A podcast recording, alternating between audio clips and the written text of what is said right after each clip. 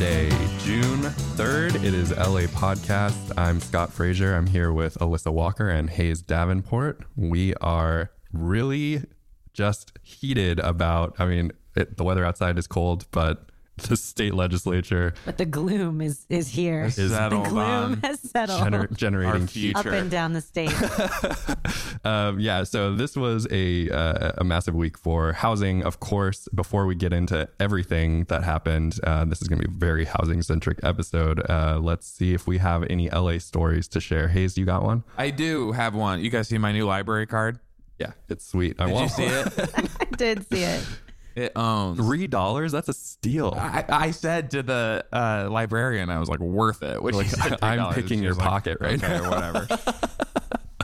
um, and the new library cards got me thinking about Metro cards. I really don't like my Metro card, Uh-huh. which is just blue with little hills. They have other ones and a red dot and a yellow dot, They but they so don't many. have that many, and none of them are like that cool. they've I would had- say. Uh, the Pride one is really cool. The Pride one is pretty cool. It's very simply designed. The the best one I think is there's one for palms. There's one for Yeah. like a Right. like a palms neighborhood like I one. got one for going to the Mine is the NACTO Pride one. conference. Oh, yeah, that's that's cool. that's like a throwback That's to the like old pr- yeah. Pride one. Yeah. I got I got one. They made custom ones for the NACTO convention, the National Association of City Transportation Officials convention that was here last year. We had a Yeah, you're, customized you're getting one. no help on See, that but acronym that, but here. that just shows That's how rare. easy it is for them to make yeah, new it's a collector's item. Mm-hmm. There should be one for every neighborhood where you can choose one that like re- What was the represent- Palms one for? How did they decide to make I one don't for know, Palms? but like I love or Palms. I would- something? I would I have an do the- old like, get the one Palms that's one. pretty was it from when the expo line opened? Maybe. Um, yeah. So my favorite tap card that I ever had was for the 75th anniversary of Union Station. It was really cool. I actually that good. was I did sort of the same thing as you, Hayes. I saw it online, and then I was like, I have to go get that. Where do you go get them? We're Like, hypebeasts. where are they? This is what being a Sometimes they hypebeast give them is. out at events, but like, do they give them out at like? Is are they always at Union Station No, at the you one You go to your counter? local Supreme or Undefeated. you line up must Uh, cop. tonight. I mean, I have had people email me because I like tweeted a picture of the NACTO one and Mm-hmm. ask if they could have it or if I had an extra one. So some people are out there collecting them all for Mm-hmm. sure. Because that's the one that you could have only gotten if you had gone to that convention. the all-time collection, I believe, belongs to uh, Kenny Ung. Yes, on- I think it does. Twitter. I Yeah. remember. I, should ask but I'm not sure. He might not have gotten the NACTO one. I remember him last Maybe, year. maybe he, he was going through a dealer to try to get this one from me. Yeah, this is Transit Maven, and I believe like incoming sophomore at Northridge, Kenny Ung, who listens to this show. uh, You gotta have Kenny on sometimes. sometime knows- to- we definitely do. He knows more about he knows everything. transit than any of us. And just to explain the library card, this uh, I was flexing on Twitter about it. uh, it is a design by an artist named Gajin Fujita from East LA. It is so cool. I don't know. There's it's limited supply. I don't know how many they have left. And this is the first one they've done that is. Oh no! Didn't Shepard Fairey do a cool library card last year? I think year? so. Okay, so That maybe it's like sense. an annual thing. But anyway, I was then complaining about the Metro cards, and I got a. This was the first time I've ever felt bad about anything I've said on this show or online or anything. I got a reply from John Gordon, who is like a director of marketing Design, strategy yeah. for Metro. And I was like, "Oh, don't you? I don't want you to see this. To be complaining that my Metro cards what jerk! But he was very nice, and- Hey. and he said, "Look out because some new Metro art designs are coming to spice up your wallet." Okay. That sounds like And that got me really Yeah. excited. Oh, also a MetroCard thing that I heard about. Chef Kevin, our producer on uh, my other show, Hollywood Handbook, Yeah. recently refreshed his MetroCard online, added more value to it. And they told him he, in order for it to register, he had to go to a machine Mm-hmm. and like tap it at, at a subway station for the new money to appear on his card. yeah. So Why? why do the online? I've done it online before. I, I think you just have to Um, I, you use definitely it. used to be able to, but like he. oh, was it a new thing? But he tried to use it on a bus and couldn't. You have to. oh, it's I've you have never to, had a problem doing that. Tell him that you can now add money to it at the fare box on the bus. Yeah, on the bus. How bus. do you do that? You just The- give them the give them like twenty driver- bucks, and the you just driver tap. does it to you yeah, they for you. act like a machine for you. Yeah. The driver does. They're it. not supposed to get accept cash anymore. Technically, they'll take your cash and put it on a tap card and give it to you, Okay. even if you. But they like- will before they, they wouldn't do the that at all. And now they and now they will Yeah. allow you to do that. That's what I but mean, yeah.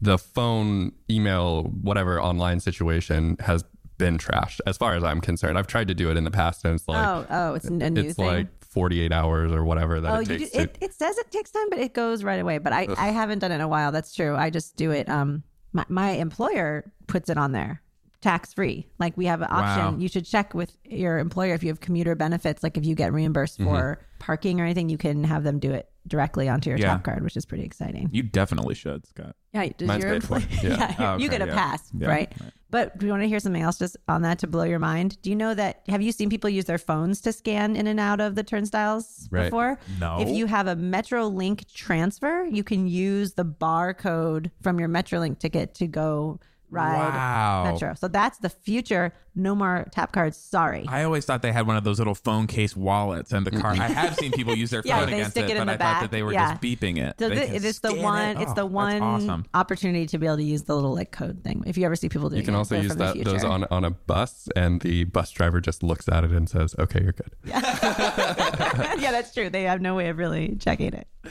All right. Who else has an LA story? I do. I was actually traveling through the the American heartland as the breadbasket. Yeah, as Hayes noted, I, I am running uh, for president.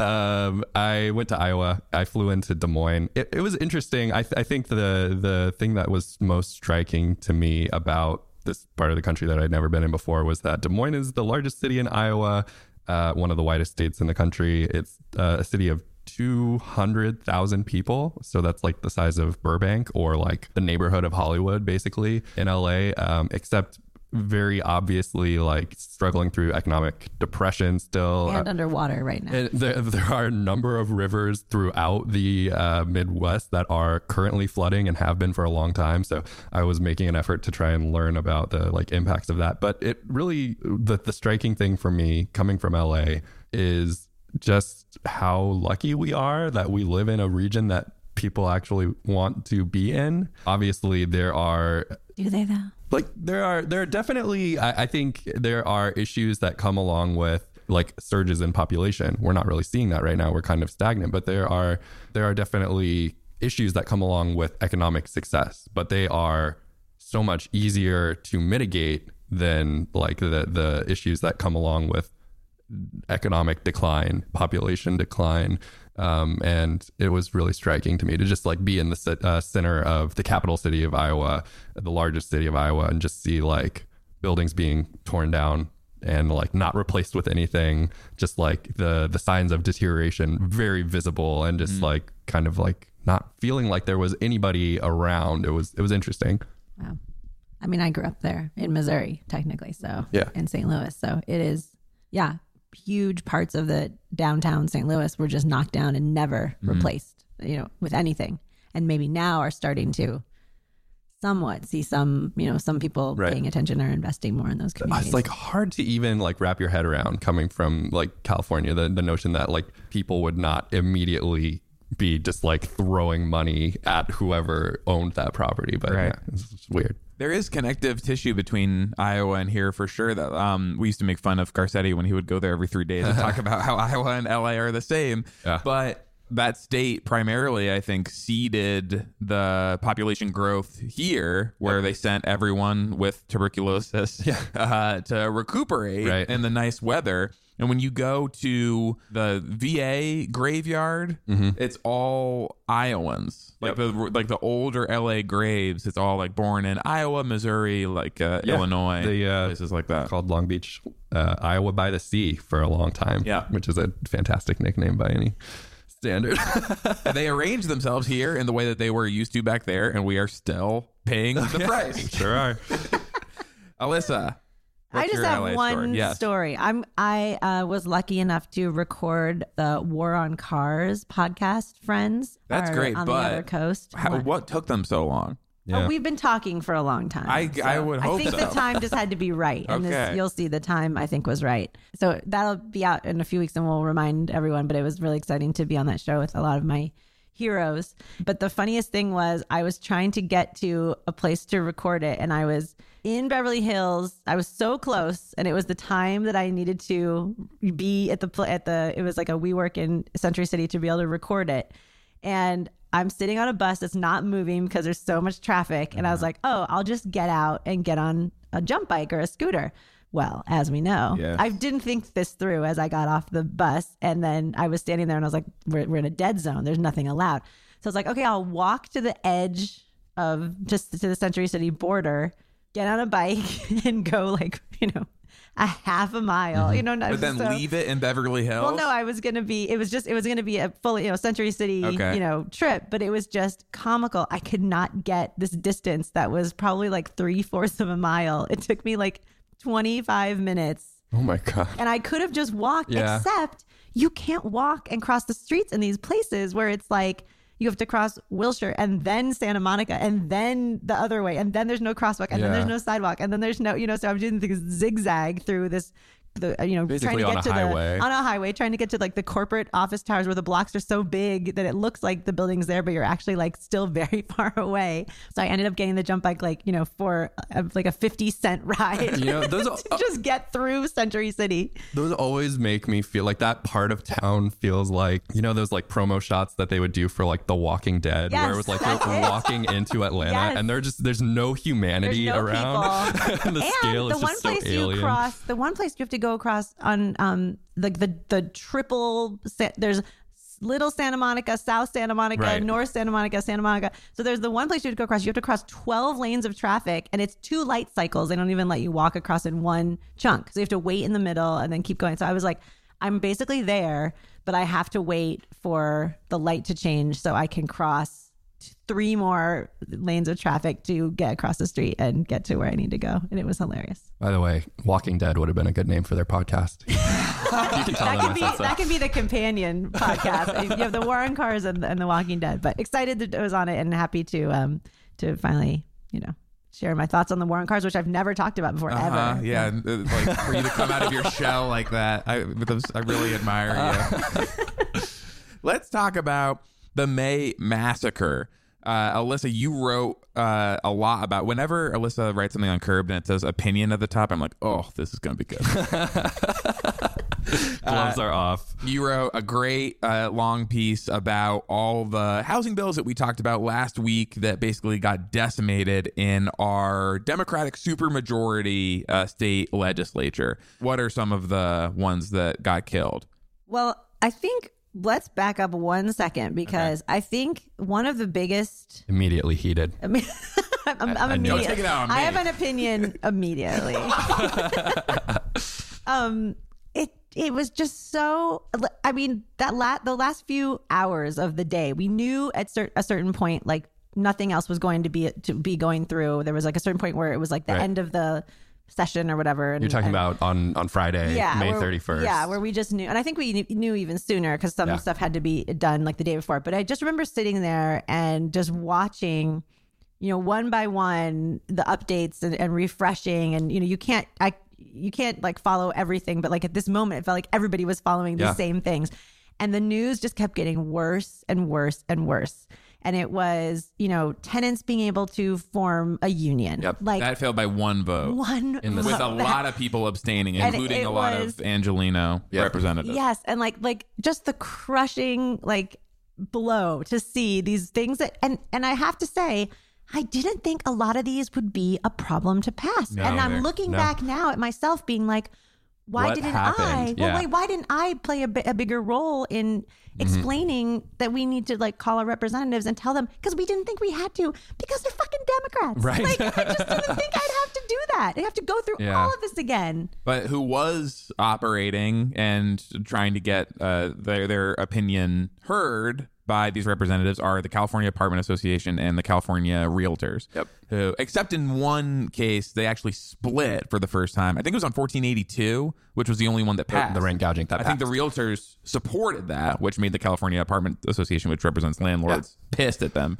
which is funny. I, Yes. well, we'll get into that in in, Yes. in a second, but it, it is it's remarkable. We had so much momentum to like the the election that we had in November was a resounding victory for Democrats. Most of the Democrats that are in the Assembly and the Senate don't even face credible threat of any kind of challenge, right? Like they, they are as safe as safe can be. To the point where Republicans are flipping. You have Brian Maienschein and San Diego now becoming a Democrat Exactly. in order to be as safe as th- these other Democrats. Exactly. A- And Maienschein actually voted for, he actually voted for uh, a tenant right to organize. Wow. Even And- fake Democrats are better. Than Yes. a, a newly minted Democrat who was like something like several hundred votes away from getting knocked out of his seat when he was still a Republican, voted for a, a tenant right to organize, something that uh, a large number of longer term Democrats declined to do.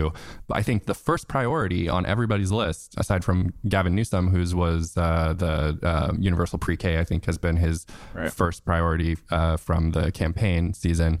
Uh, but for everybody else, the focus has been on housing. We saw so much momentum build for doing something comprehensive that would uh, protect incumbent tenants, that would uh, build new housing supply, and it all fell apart. Like it, it. This is staggering. I think your branding of this as the the May massacre is is completely on point, Alissa, because it, it is And I wasn't the only one. Make like Liam Dillon, I think called it like a bloodbath. Like uh, Yeah. there were so many people who were trying to explain just how devastating. Uh, Kim-Mai Cutler called it the the shit show. like there were so many people just like, you know, I- no, and I think she's no, maybe she called it shit sandwich. Maybe I have to both appropriate.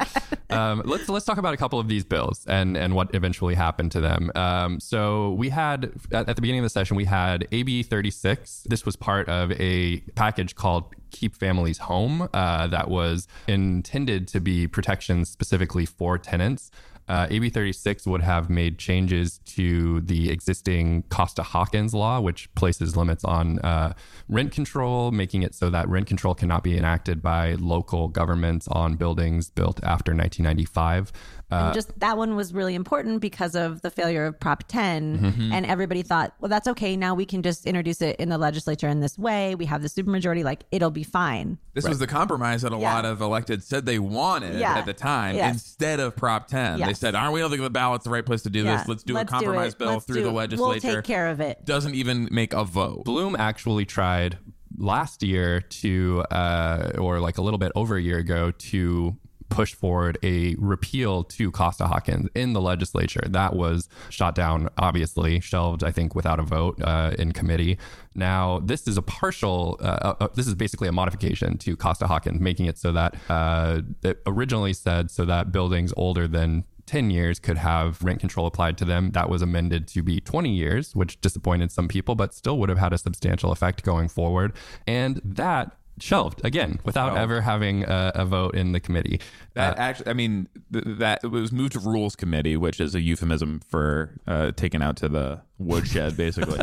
but Blo- Bloom, for his part, says he still take this for what you want. He says that he thinks that uh, there's potential for this to move forward in the next session, but uh, unlike uh, SB 50, which we've talked about a lot, which did proceed out of two committees before Yeah. being held in appropriations, this has made no progress. So Yes. it faces an uphill battle, to say the least. Next year, we had AB 53, which was put forward by Reggie Jones Sawyer of South LA. That was the one that we talked about a couple months ago. That was the uh, so called ban the box for uh, rental applications. This actually more broadly would have made it so that landlords and homeowners could not discriminate against people who had formerly been incarcerated uh, when they were making a decision to rent out housing. the This box is a box that they make you check on rental applications saying if you have ever been convicted of a felony. Correct. Yeah. So uh, AB 53 was, I said basically that it was gutted uh, because the uh, the changes w- that were made make it so that it no longer is a ban the box. It is a uh, you can't use this as an, an initial consideration when you're renting out property to somebody, but you can use it as a final consideration. Save the box for later.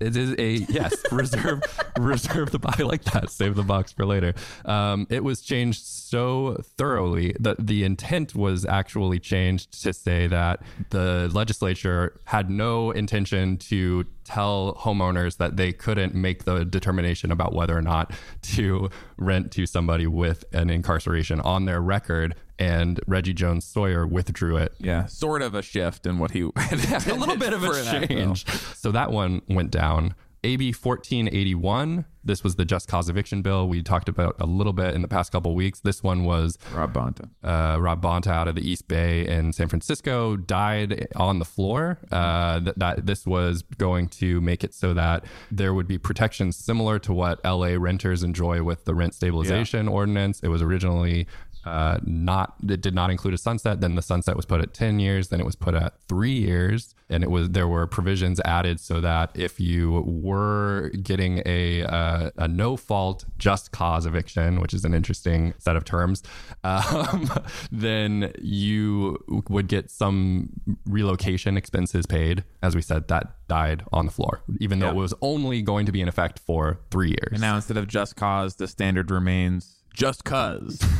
That's what landlords can evict renters for. 1482, AB 1482. This was the, as you said, Hayes, this was the, basically the only significant renter bill to proceed out of the assembly. And it still faces. Whatever ragged like version of itself did get out. Yeah. Okay, so at 1482 went in similar direction to 1481. Uh, it was originally presented without sunset, then it was put at a sunset of 2030. That now it will sunset in 2023. Uh, they were also restrictions put around the housing that it would apply to. So now it doesn't apply to new housing. And also the uh, original uh, rent cap was reduced. So, in a number of ways, like you said, this is a very raggedy version of the original proposal, which was to do something uh, similar to what had been done previously in the state of Oregon to prevent these huge uh, rent increases from being presented to uh, to renters. Now, what we're seeing is a temporary measure that ha- will have a considerably limited effectiveness, and it is still I- I- it had a very difficult path to victory. It Yes. squeaked through. Yes.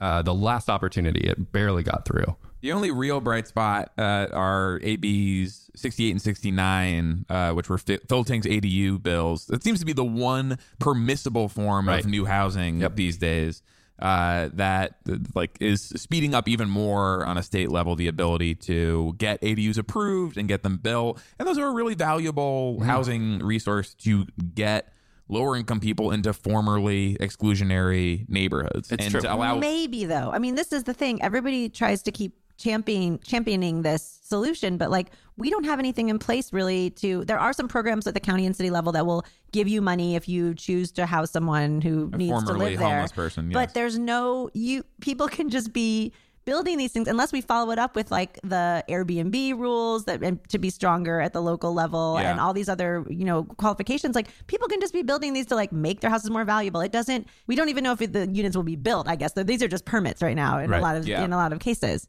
Yeah. So, I mean, ADUs are, I think, part of the solution, but you're right. They can't be all of it. And that is how our legislators are treating it. Like it is that that is apparently the only common ground right now. Uh, Laura Friedman in District 43, I believe, uh, she also had some bills proceed that had some like sort of liberalization of when to um, allow the divorcing of the main house from the ADU that would make it so that you could sell them independently.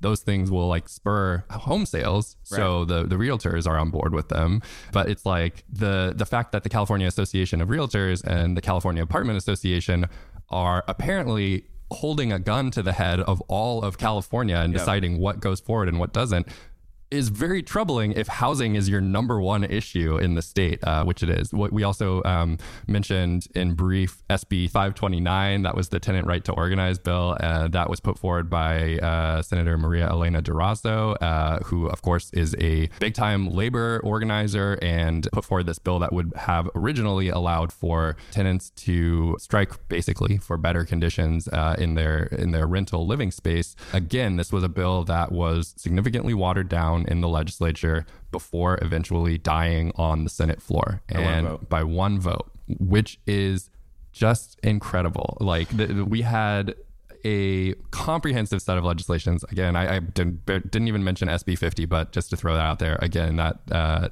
did not proceed. It was held in uh, held in appropriations by uh, Senator Portantino, and um, you know the, these are the makings of what the governor said he wanted, which was a comprehensive package.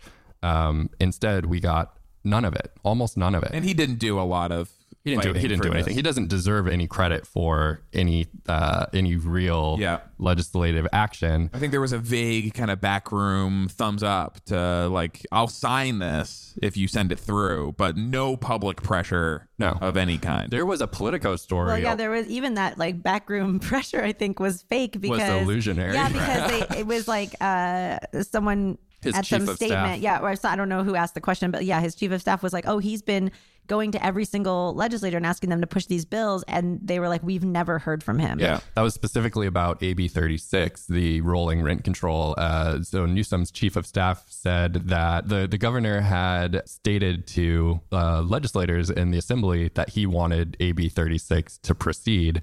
And then uh, they apparently heard from everyone in the assembly, like, you never called for, you never called us to say this. And, Right. uh, It's like it's not. It's like high speed rail. We want it, but we don't really want And it. then as soon as it's want gone, it. you're and like, as soon "Oh, as it's gone, you're like, oh no." didn't we didn't mean that?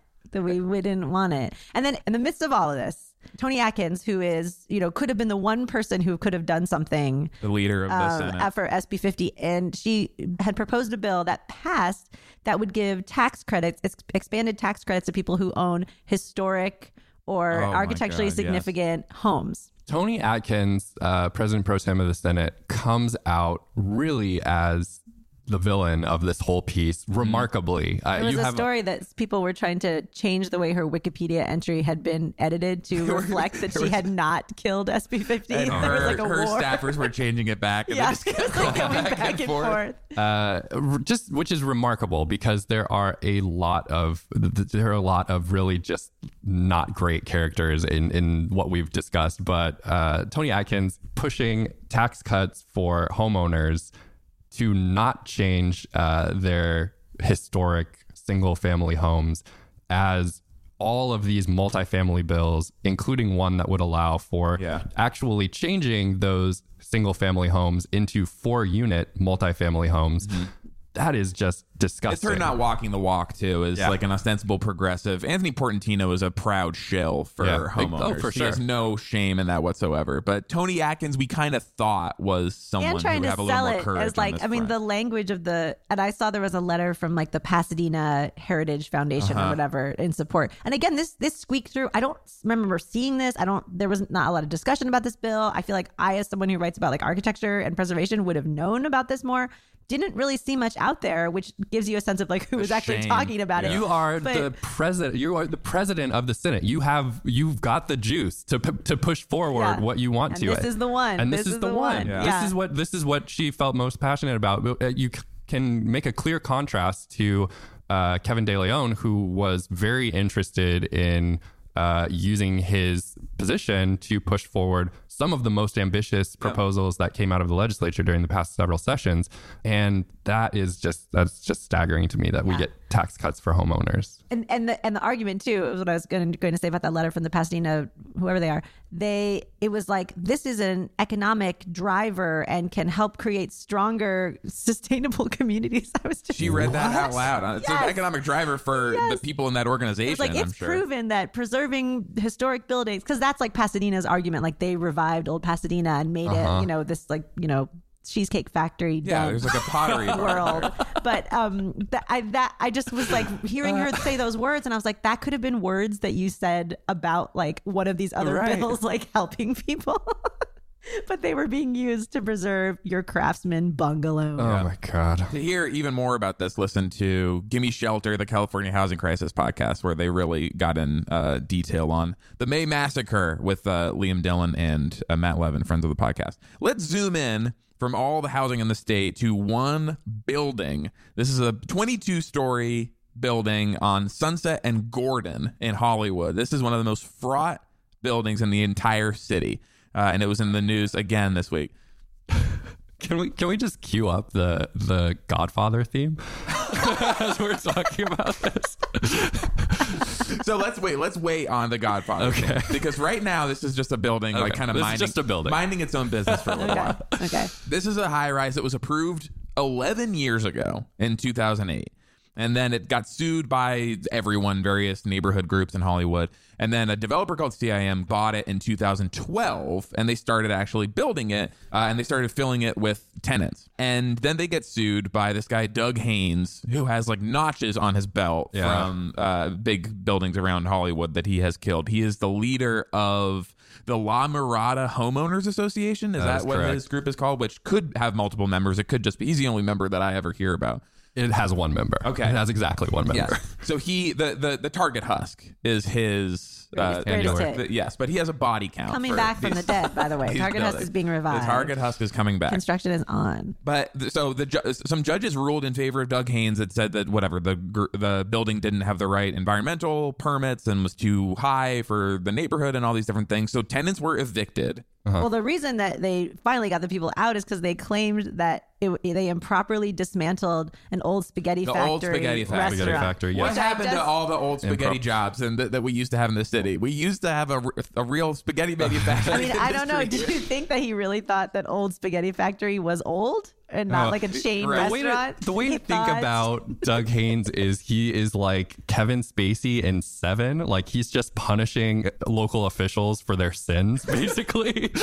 so, uh, yeah, so he went and made sure that all the people who were living in this Sunset Gordon Tower were Were- going to be thrown out. We're evicted on the street. and it's like 300 units or something. It was a ton of people. They were evicted in 2015. Now CIM has come up with a compromise that got past a judge where they are building a new spaghetti factory that is built. Oh my It's this dumb fake facade Oh along yeah, it, Sunset. yeah, a new old spaghetti factory facade in the spirit of in the spirit of the original old spaghetti factory. and so they're getting ready to Had a lot of open again. Oh, and there's a park behind it that is fully walled off, that is Wow. closed to the public because of this lawsuit. They're getting ready to open again. It's absurd. But enter a new interested party, Michael Weinstein and the AIDS Healthcare Foundation. They they see this building. It's a nice looking building. You can see it from his office. It's Yeah. really close. It's 22 stories. Uh, it'd be a shame if anything happened to it. they have been suing this building over Uh-huh. the last like couple years. Uh, and trying to get it not to be built, but they say, "Hey, we've got. Uh, why don't we strike a deal? Let's Yeah. stop all this, all this fighting. Let's. Nobody uh, wants a war, right? Everybody likes spaghetti. our families you know let's let's find a solution here why don't you sell us your building Yeah. for 50 million dollars and then the lawsuit just goes away Michael Weinstein is saying, what is he saying? He's saying that they can either make their building 100% truly affordable housing, yes or they can sell it to uh, the Coalition to Preserve LA, which or- is a subsidiary of the AIDS Healthcare Foundation and then they will turn it into uh, they will turn it into low income Oh, housing the other with thing. a thousand units, let's Right. say, like So four times as many as yeah it you said there's has. there it's some or 300 unit and within that 300 breakdown there already are a lot of inclusionary um there's a, a ratio of everything they had to present to them there's as far as like- there's workforce housing there's, there's very, very low, low income, income. there's Mhm. all these different um you know, uh, they're, they're just it's going to be a very mixed income building when it comes down to it. It's going to be a lot of these units are going to be set aside, but they said that's not good enough, and they're going to carve up these units, which aren't that big to begin with. yes they're, to- they're to on the be- smaller to side become to house like three people where like one or two people might have lived which Right. i don't what's the cost of that to go into a building that's completed oh, it'd be And- substantial. extra extra uh, it's the cost of a bunk bed it'd be it'd be it'd be substantial, and and uh, in addition, you would also have the uh, the difficulties with actually making it code uh, code Right. up to code to have a thousand. I think you were saying Doug Haines might have some feelings about putting a thousand units in that a building instead of 300 yeah exactly. That would probably everyone would get so mad. Well where are they going to park? There's not enough parking spaces for they would have they would these have imagined to add, people. Yeah, they would have to add parking spaces. But the, I want to know like why who is constantly gassing up Michael Weinstein that he can do these things because like got to spend that money it, he's got Doug so Haines much money Doug Haines personally has way more wins in his win column than Michael Weinstein does. Like, That's true. like, he never wins these things, and he's coming out with this incredible like Marlon Brando impersonating ultimatum that he is delivering And the to building them. is also it's not for sale. We didn't even They really said it- it mention might that. or might not. It's not officially not for sale. officially There are for sale. rumors But that I just CIM is- love the idea yeah. of just going through the city and being like, "That building's too tall and too expensive. I'm gonna buy it. I- I'll Yeah, I'm buy gonna it out sue from it under you. until it is Yeah. devalued enough Until you move everybody you- out, you and then it. I'm gonna buy You it. think you're going to sell this building? Uh, which Corleone son is Michael Weinstein?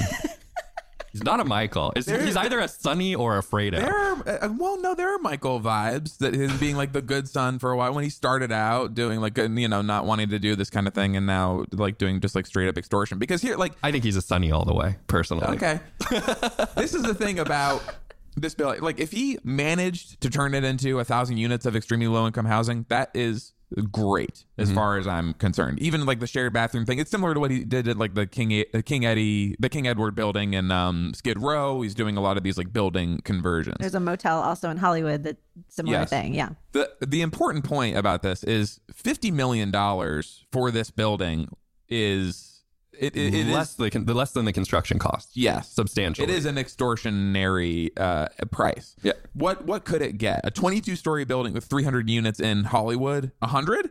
Uh, oh, assuming that the hurdle of allowing people to move in is cleared, yeah, I would say so. Yeah. So it's half of what this building is worth. Right. And it sort of undercuts a lot of their arguments about neighborhood character and like Well, that's the other thing that's just so crazy. Like, if you don't want tall buildings in Hollywood, which is the original argument against all of this, right? Um, they don't want a lot of people living in dense environments. That's also been an argument of theirs. Like the, the Mm-hmm. Yeah. health thing is not really, you know, we don't want these like Yeah. squalid, unless you know, unless they own this incredibly valuable i- investment and not building tall things near transit is also a big problem. Dense Yes. developments near transit. These are all. This is all those things. Checks all those boxes. Do we know like what the final percentage is for below market rate housing in there in the d- deal that CIM made? I can I'm look sure- it up. yeah. Hold on. Because I, what I think that we're looking at as as the two options here are uh, either the Coalition to Preserve LA sues the Sunset Gordon building um, into oblivion and it is actually destroyed, in which case you get no below market rate housing, which seems like an outcome that the for, or the uh, AIDS Healthcare Foundation is totally fine with, as usual. Um, or you are successful and you get this building, but then you are not actually able to fulfill what you're saying you're going to do with it. Either way, it seems like uh, their first goal is not to actually improve the situation, or they would be more or less okay with this building just existing. I don't. I don't. there would be 50 units out of 299 that would be set aside for not market rate. right. Okay. combination of Combination of low, Workforce. very low income workforce and moderate income, and that's pretty typical. I feel like for these types of inclusionary zoning requirements. I mean, they're. I think they might even be going a little bit beyond what would be Yeah. be required. Uh, AHF was busy on the state front as well. So it's the California uh, Democrats convention or whatever uh, this this week. They need to find somebody to replace Eric Bauman, uh, who's Oh, that's right. Who was like pinching and like squeezing everyone on his staff, Exactly. sexually harassing tons of people. And um, he was replaced. This is the leader of the California Democrats. He was replaced by Rusty Hicks, an extremely powerful labor guy from Los Angeles. Uh, but more to the point, AHF was unveiling its new ballot measure to replace uh, Prop 10, which failed last year.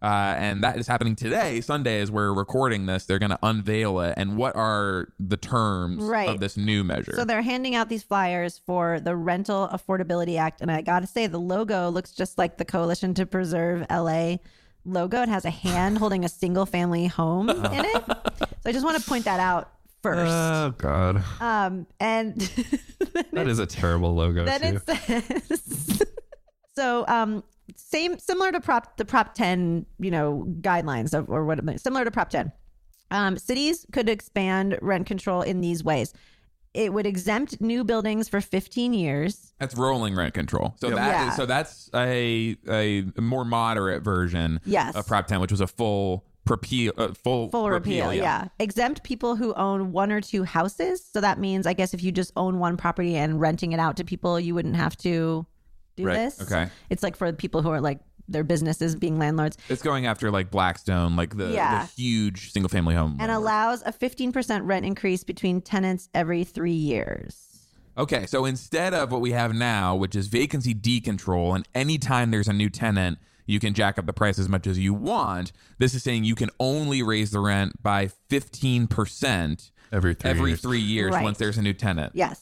Uh, this bill sounds totally good to me. Sounds good to me too. Um, I do kind of. I'm. I'm kind of interested in how. Again, I think the the thing that we always talked about with Prop 10 is that it was hard to get voters on board with the idea of not actually doing something, Right. but enabling something to happen at the local level. So this actually sets standards across the state, or what we're saying is still the local legislatures would be responsible for making those changes once this passes. Yeah, I mean, th- there's not a whole lot more. I mean, I'm just looking This- at a flyer, but Yeah, yeah, it I sounds mean, like this would not make those changes. It's uh, cities would be a- allowed to make these changes. yeah, it once would allow passes. cities and counties to enact or expand rent control on rental units within limits.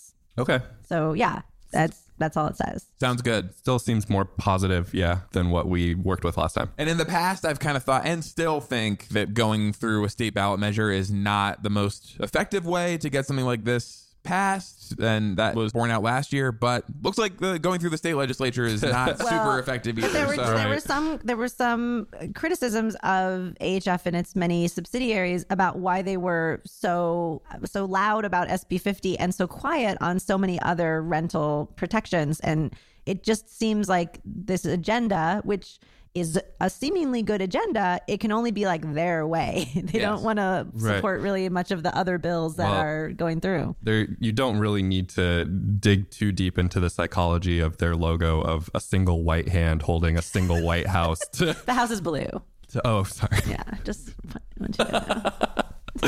and this, I assume, would fall under uh, housing as a human right, which is their It- it's, tenant that's the, protection. that is the logo that's on top of it. Yes. Okay. Yeah. I've, uh, I should have clarified that part. Yes.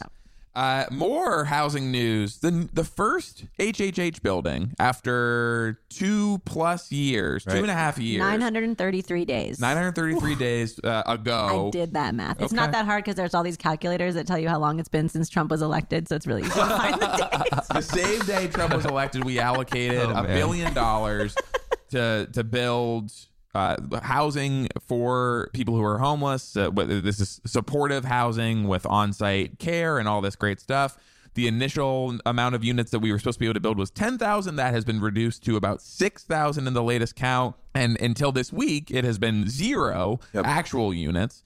Uh, but now a building is open. What is, uh, talk about this first HHH building? This is in Sun Valley. It's a $52 million campus uh, for built through LA Family Housing, and it is meant to have 49 permanent residents and 250 person bridge housing facility.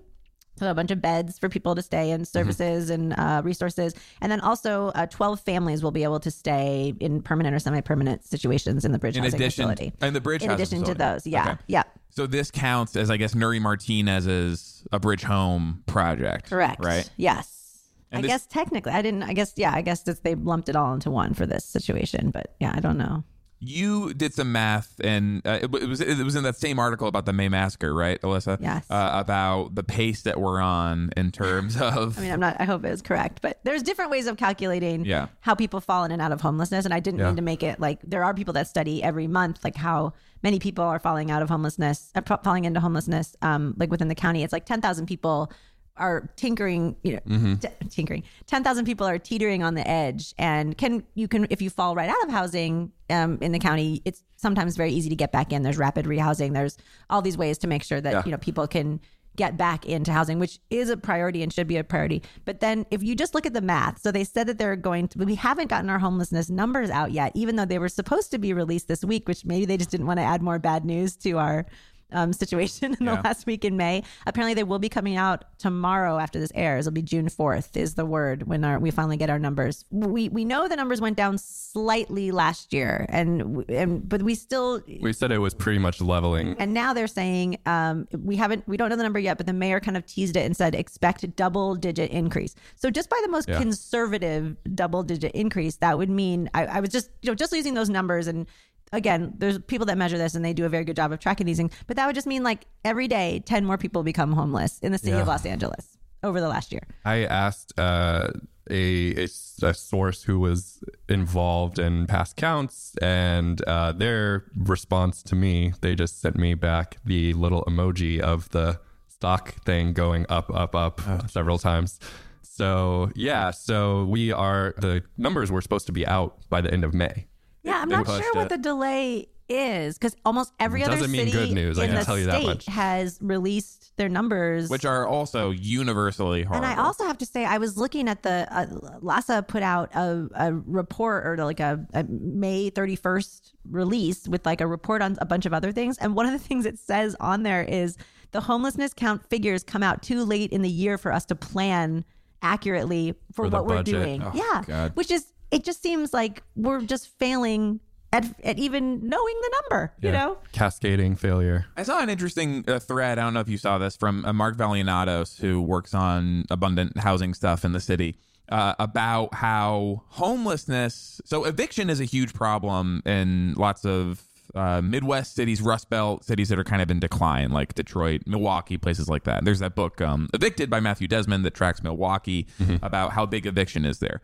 But homelessness is not the issue there that it is in our cities, not Uh-huh. even close. Right. because if you read evicted it's pretty striking how families get evicted from their homes but they end up in another place. There's like there's like an adequate supply of places that people can just kind of move into. Being evicted in la is homelessness or you leave or you go to one of these Or you other live in your places. car. yes exactly so here i mean it's just so fundamentally connected to the stuff we were talking about on the state level. Such a huge part of what has to be done here is yes like keeping tenants protected but also giving them places to go and we're not keeping up even close with the speed of hhh housing Another statistic that in my the story that I found was and it was reported, you know, many times is at any time there's 600,000 LA County residents that spend 90% of their income on rent.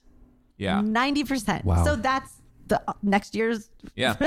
next year's count. Like Yeah. look for these names, you know. I I mean, so yeah, even even even beyond the the failures that are clearly happening at a pol- policy level locally, I, I do think that like there, there's an entire part of the analysis of homelessness in in LA and in uh, urban California in general that I think gets talked about less than it should, which is that for a long time, I think we've relied basically on the relationship between criminality and homelessness to keep a lot of people off of the street. Like we have mm-hmm. like criminalized homelessness to the extent that people shuffle back and forth between living on the street and being in men's central jail or that people getting released from men's central jail go straight into homelessness upon completion of their sentence.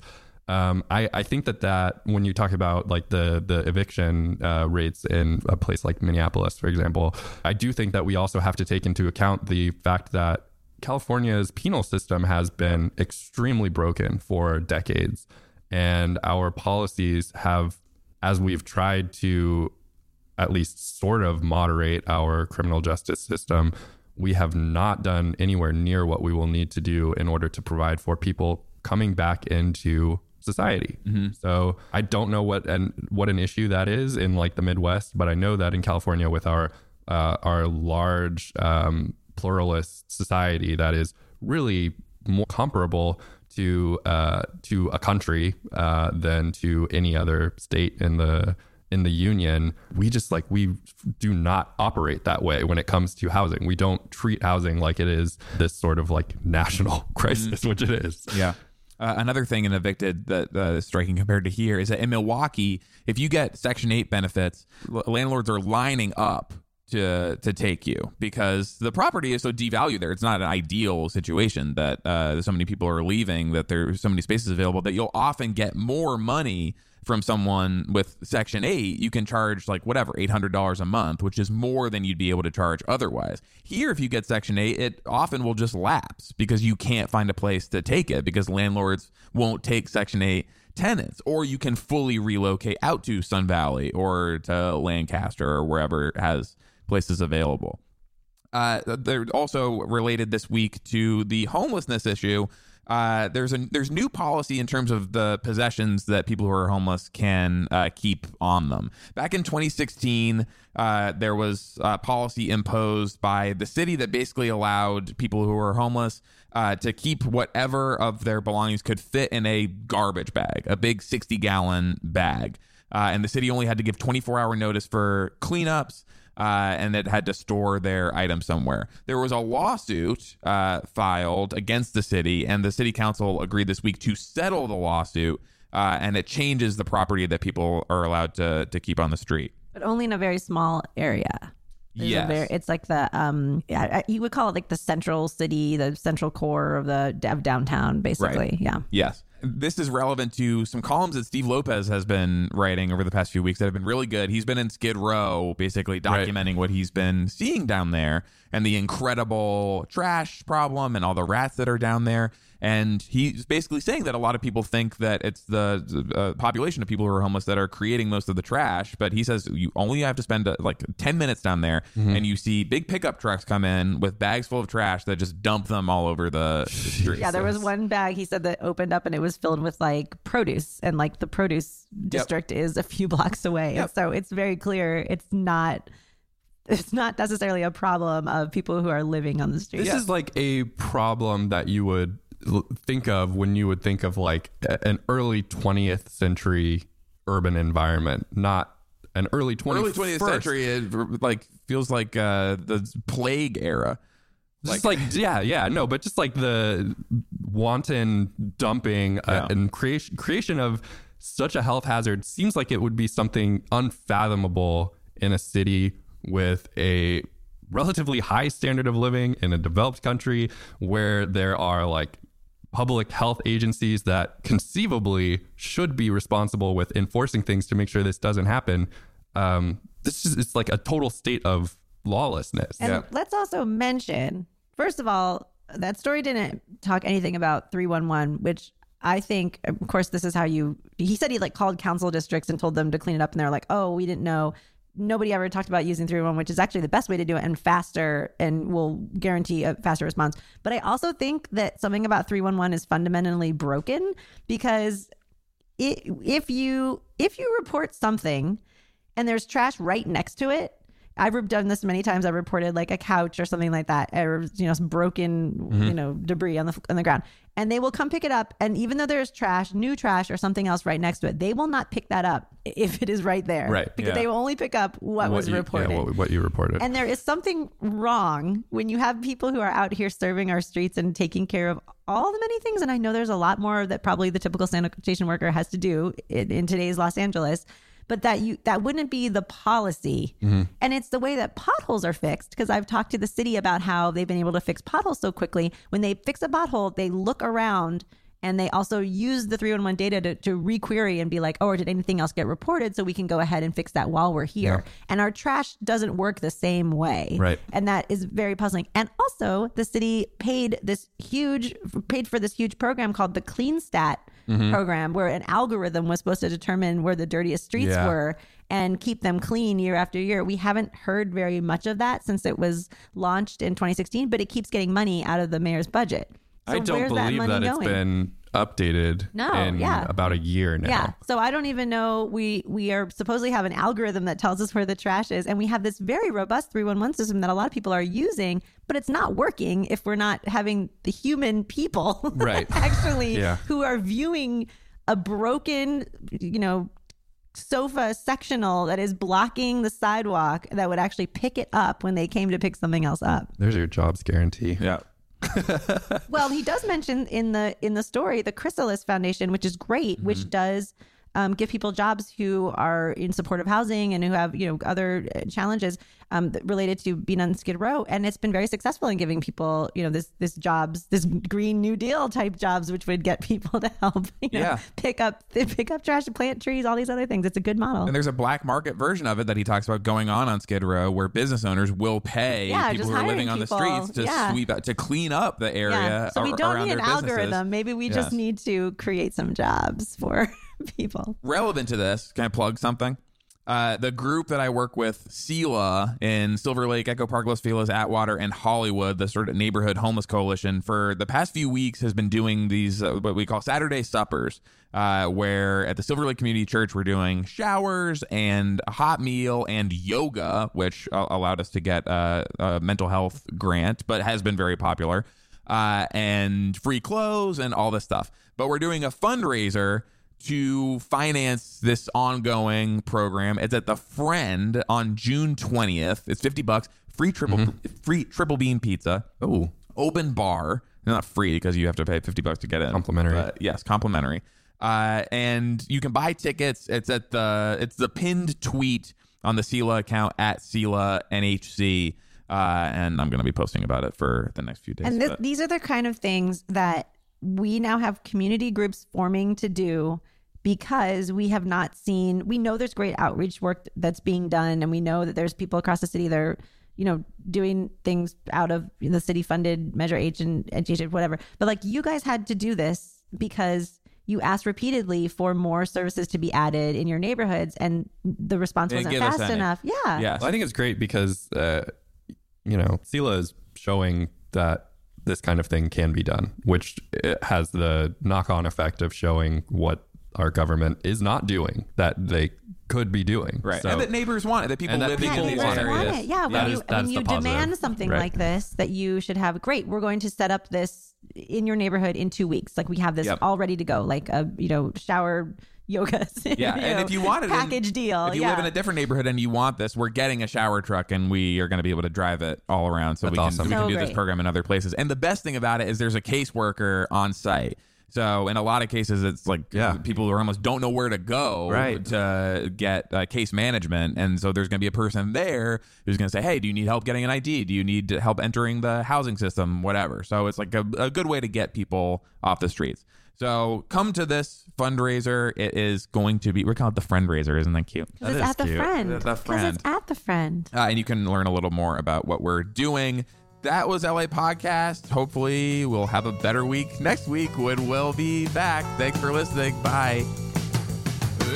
podcast. Podcast. Podcast gonna have.